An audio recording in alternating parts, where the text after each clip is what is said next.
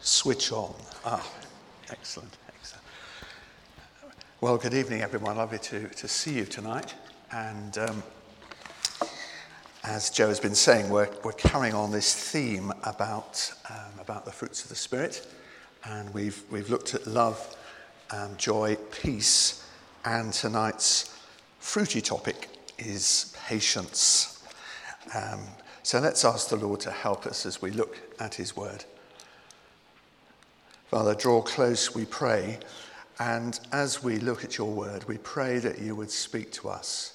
Father, help our hearts be, be open to what you may be saying to us and give us the strength and the patience, Lord, to put those into practice in the power of your Spirit. For Jesus' sake. Amen. Well, I wonder how you define patience. Yes, it might be a card game that you play by yourself or on your, um, on your uh, phone. Um, but I think we're looking a little bit more, much more than that. And if you look in a, in a dictionary, you'll find that um, patience is defined as the quality of being able calmly to endure suffering, toil, delay, vexation, or other similar conditions. And uh, there may be other aspects too where um, you may be seen to show patience, um, where you might be not easily provoked, uh, or where you are um, without complaint willing to take the situation that you find yourself in. I wonder what picture conjures up in your mind when you think of someone who is patient, a patient person. Are you a patient person? As you gaze in the mirror in the morning, as you do your hair or shave or whatever, do your eyeshadow. I forgot mine tonight. Um, is that what you see, the person you see there? Would you say, now that is a patient person? He's somebody, she's somebody who really knows how to keep cool, is a cool dude, if you like, somebody who chills out very easily. Maybe you're probably not the best person to ask if you are a patient person. It's probably best, isn't it, to ask somebody who knows you well, um, your partner, your, uh, your brother or sister, your children, somebody else, your work colleague perhaps. So I wonder, how would you picture yourself are you, would you say you were a calm person generally? Serene? Chilled out? Or someone perhaps who's very easily irritated by people who just can't get their act together? I wonder what it is that sort of presses your buttons. That is, gets that impatience going. What causes you to, to lose your rag, as they sometimes say? Perhaps it's waiting in a queue of traffic or in a queue at a supermarket, waiting for a flight that never seems to come, or a train which at the moment could be very late or non existing.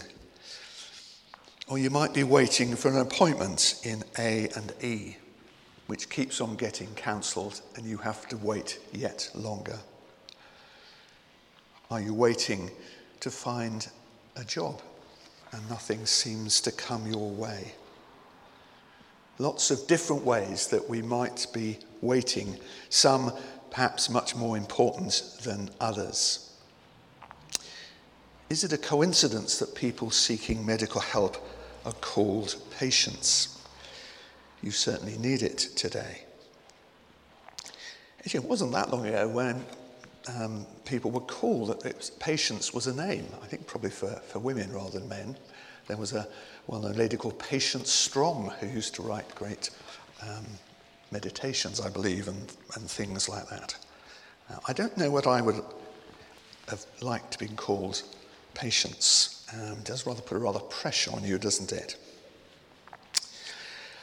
I've noticed that when I go to a hospital appointment or a dentist or doctor's appointment or whatever, the secret to not waiting is to take something to read with you. Because if you take something to read with you, you're almost certain that you'll get there, and just as you're turning to your page, Mr. Masters, or it comes on. Oh. And then the time you forget to take a book with you, um, sorry, there's a two hour delay. It is frustrating, isn't it? But maybe you don't get frustrated like that. You're a calm person. The whole thing about waiting is made worse because we often don't know how long the wait will be. It's sort of often out of our control. And that's why the whole thing can be so frustrating.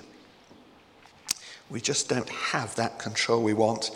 We don't have that degree of certainty. And so that causes impatience and frustration, annoyance, anger, uh, and even violent and irrational behavior.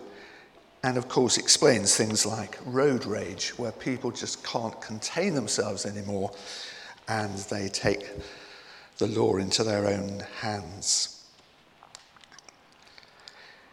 Waiting can be seen as such a waste of time, can't it? In our world of instant this and instant that, um, and where we have so many things planned, and if we're late with this thing, it's going to have a knock on effect to the next appointment, and so on. And so it makes patience an exceedingly difficult virtue to, uh, to show. So, lots of different ways in which our patience might be tested. But many of those experiences sort of pale into insignificance when we think of people who are in really dire situations. I'm thinking perhaps of hostages in other countries who've been in prison, sometimes for no valid reason. And there they are, wallowing in prison uh, they have no idea how long they'll be there, and um, it must be an extremely stressful time. We're warned that frustration and anger and impatience is not good for us. It raises our blood pressure and our heart rate. And it can make us very difficult to work with. We can become unpredictable and unreliable. There's also another aspect of patience, too, which relates to how patient we are with other people, if you like, interpersonal patience. We've been thinking mostly of sort of um, situations and so on. But how patient are we with other people? When they don't meet our expectations, they don't finish the work we want completed, and they're slow to do the things we want. Are we a patient parent? a patient husband or wife, a patient friend or teacher? Or are we frequently blowing our top? How can we learn to be more patient? And uh, if you Google this sort of thing, you get loads and loads of self help manuals to take control of your life, strategies to keep calm and patient. Um, and if it's got that bad, anger management. And I'm not saying that these aren't, don't have some value, they do.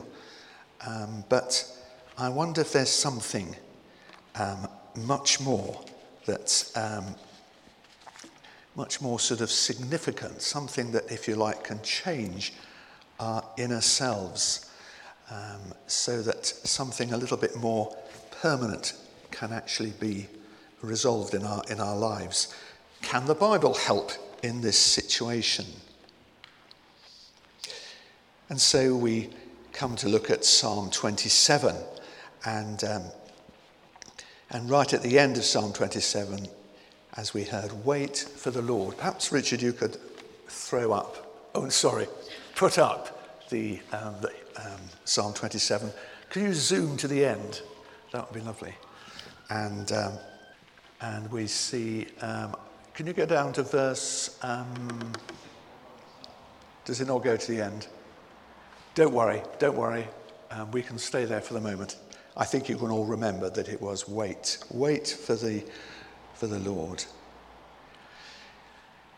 Even though there's no NHS mentioned in the Bible or no aeroplanes and supermarkets with queues, there seems to be a lot about waiting and uh, a lot about patience. And uh, we have a situation here in Psalm 27 where the psalmist, possibly David, is facing a frightening situation. And as we, as we look in the um, earlier verses, um, we find um, situations where evil men advance against him, enemies and foes attack him, armies, armies besiege him. There's every reason there to want God to act and to act quickly. And uh, as, we, as we look, perhaps you can go up to the first six verses, Richard. Sorry, keeping you on your. Um, the first six verses, um, we seem to get um, a, an amazing amount of praise, um, exuberant praise. And as you can see in verse 1, haha, going back to verse 1, he recognizes God as his light, his salvation, and his stronghold. And though he's facing real threats to his life, he has confidence in God. And so he says, My foes stumble in the darkness from which I'm freed by his light. Aha, yes, I think we're there. The massive uh, massing of armies cannot affect my experience of inner peace through his salvation. And the threat of widespread conflict has no power to capture my stronghold. And so, in these first six verses, particularly verses four to six, the psalmist is determined to know the abiding security and joy of God's presence. There's that lovely verse about gazing upon the Lord to behold his beauty. There's a real sense of resting and waiting on the Lord. He's got a real sense of God's protection there, keeping him safe in his dwelling. And he will dwell, and he will hide me in the shelter of his tabernacle, tabernacle and set me high upon a rock. So there's an amazing amount of praise there, isn't there, and confidence in God's um, care for him. And then as we come on to verse 7 and onwards, the sort of mood of the psalm changes somewhat. And um, from this wonderful, um, exuberant praise, excuse me, we come to a time of earnest petition to, to seek God's deliverance. And uh, we see in verse 7 Hear my voice, be merciful to me, answer me. In verse 9, don't hide your face, don't turn your servant in, away in anger. Do not reject me or forsake me. In verse 13, in spite of his fears, he was, he's confident however tricky things might be, that he will see the goodness of God. But he still needs to wait for God's timing.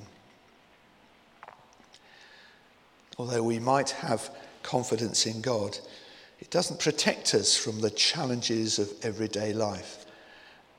And these Psalms, like Psalm 27 and many others, help us to be really open and honest to God that when we are in those situations of waiting and nothing seems to be happening, he's, he wants us not to be silent, but he's quite happy for us to air our frustrations and angers and say, For goodness sake, Lord, how long, how long will it be before I get my operation? Before my children turn to you? Whatever it is that you're waiting for. Some of you may recall some years ago the story of Terry Waite. We're going back, back into the 80s. Um, for those of you who, who may not know, um, Terry Waite um, was um, someone who was sent by the Archbishop of Canterbury then to negotiate the release of several captured Britons who'd been taken hostage. And so he went out there to negotiate, to find out where they were, to find out how they were, and so on. And unfortunately, he himself was taken hostage. And there he was in the Lebanon um, for 1,763 days, which is almost five years. And much of that time he was in solitary confinement, chained to a radiator beaten and subjected to mock executions. And he says, I was chained to the wall for 23 hours and 50 minutes a day. I slept on the floor. I didn't have any books or papers. I was in a room where shutters were put in front of the window so no natural light came in. And of course, there was no companionship. So it was a fairly austere existence. You can get a slight understatement, I would say, there. Can you imagine being in that situation? I must admit, I don't think I could have managed a day, let alone 1,763 days. He added that he never questioned his faith. I used to say in the face of my captors, You have the power to break my body, the power to bend my mind, but my soul is not yours to possess. What I meant, um, Terry Waite goes on, was that you're never going to take me completely because my soul lies in the hands of God. And that very simple belief was enough to enable me to maintain hope. Wow. That is amazing, isn't it? All that waiting, and yet that confidence in God that gave him that, that hope. What amazing patience waiting for God. And so we turn to our second reading in, in James chapter 5. And uh, um, in the days of the early church, when James was writing, there was a strong expectancy that Christ would return.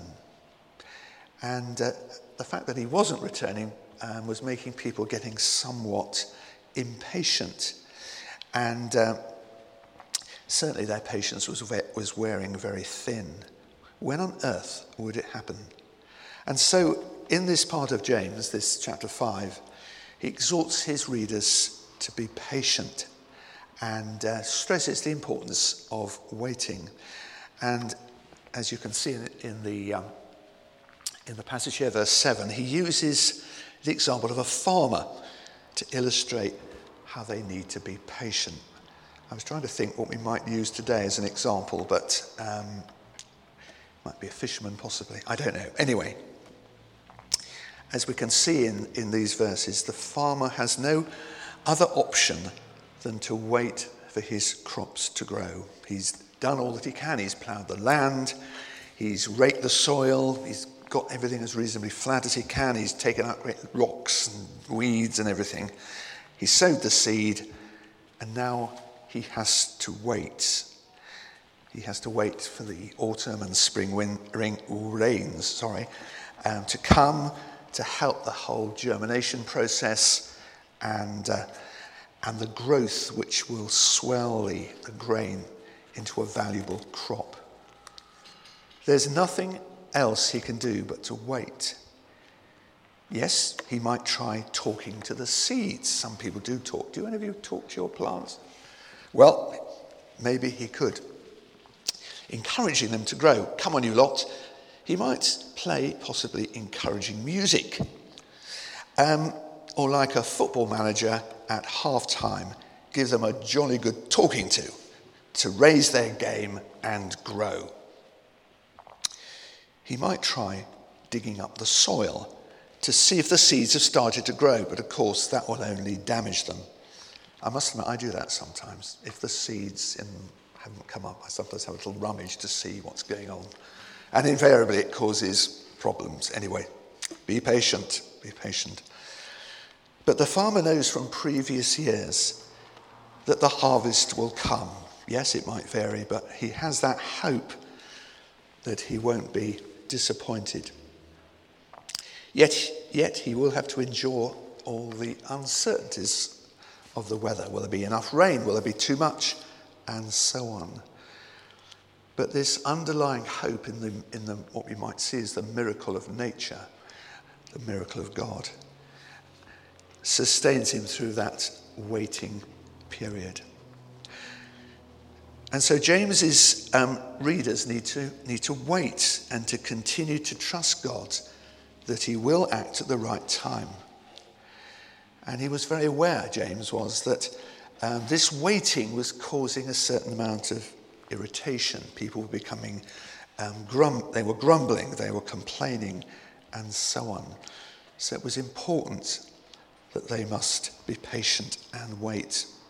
And James goes on in this passage to refer to um, Old Testament prophets who showed patience in the face of suffering the Jeremiahs and the Isaiahs and so on. And we know from looking at those, those chapters in the Old Testament how these prophets went through great periods of suffering, of being rejected, um, of uh, undergoing complete, um, sometimes scorn.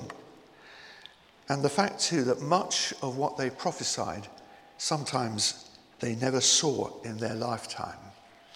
It was a very, um, a very um, painful situation for them to be in, and how much they must have waited to see some of the things that they had prophesied coming into fruition. And then James refers to this, the example of Job. And he's here particularly for his perseverance. I'm sure we know well the story of Job having lost everything he owned. He endured criticism and rejection by his friends. He had the most awful boils and goodness knows what else. His health was pretty grim. And he naturally started feeling that God had forgotten him and that he was of no value at all. Just God had left him, if you like, to rot. And yet, in spite of this, he still had that amazing confidence not to deny his faith in God. And as we know, he ultimately came through this very difficult time of, uh, of testing, and his health and wealth were amazingly restored to a much greater degree than before. You may recall right at the beginning of James's letter that he um, mentions some of the benefits of trials and temptations. And he says in verse in chapter 1, verse 2 to 4, Consider it pure joy, my brothers, whenever you face trials of many kinds, because you know that the testing of your faith develops perseverance. Perseverance must finish its work, that you may be mature and complete, not lacking anything. And we get a similar sort of message in Romans 5, verse 2, where Paul says, We also rejoice in our sufferings because we know that suffering produces perseverance, perseverance, character, and character, hope, as God has poured out his love into our lives by the Holy Spirit he has given us. And we can sometimes see that in the, in the lives of Christians, that people who've been through some very, very difficult times, somehow their whole person, their character, has been wonderfully um, sculptured by God that brings great blessing to him and to the Christian church. I think perhaps for all of us to some degree, patience doesn't come easily. For some who've got a slightly more relaxed um, temperament, it might be somewhat easy. But I think we all need the transforming power of the Holy Spirit to experience God's patience and to learn to wait, to learn to um, be willing for His timing and for His rhythm of life, if you like, to be fulfilled. And as we saw right at the beginning, patience is a fruit of the Spirit. And like all these um, fruits that are mentioned in Galatians 5, they are all grounded in love. If you like, patience results from the love God has poured into our hearts. So that when we face difficult times, encounter difficult people, He gives the grace of His Holy Spirit to demonstrate patience. We may fail often. But as we remain united to Him, He will provide us with that grace. And as we learn from our mistakes, so our faith and patience will be strengthened. James mentions the farmer and the the sowing of seed. And in a sense, the seed of faith has been planted in our hearts by God, which in time will grow to fruition so that the fruits of His Holy Spirit become more and more evident in our lives. Isaiah says in Isaiah 40, verse 31, a well known verse, those who wait on the Lord will renew their strength. So let's hold on. If we're going through difficult times and our patience is wearing thin, let us pray for God's Holy Spirit to give us that patience that we need and to be honest to God and to confess when we do lose our rag, when we don't have the patience that we'd like, and open ourselves to Him to receive His Holy Spirit in this way. Amen.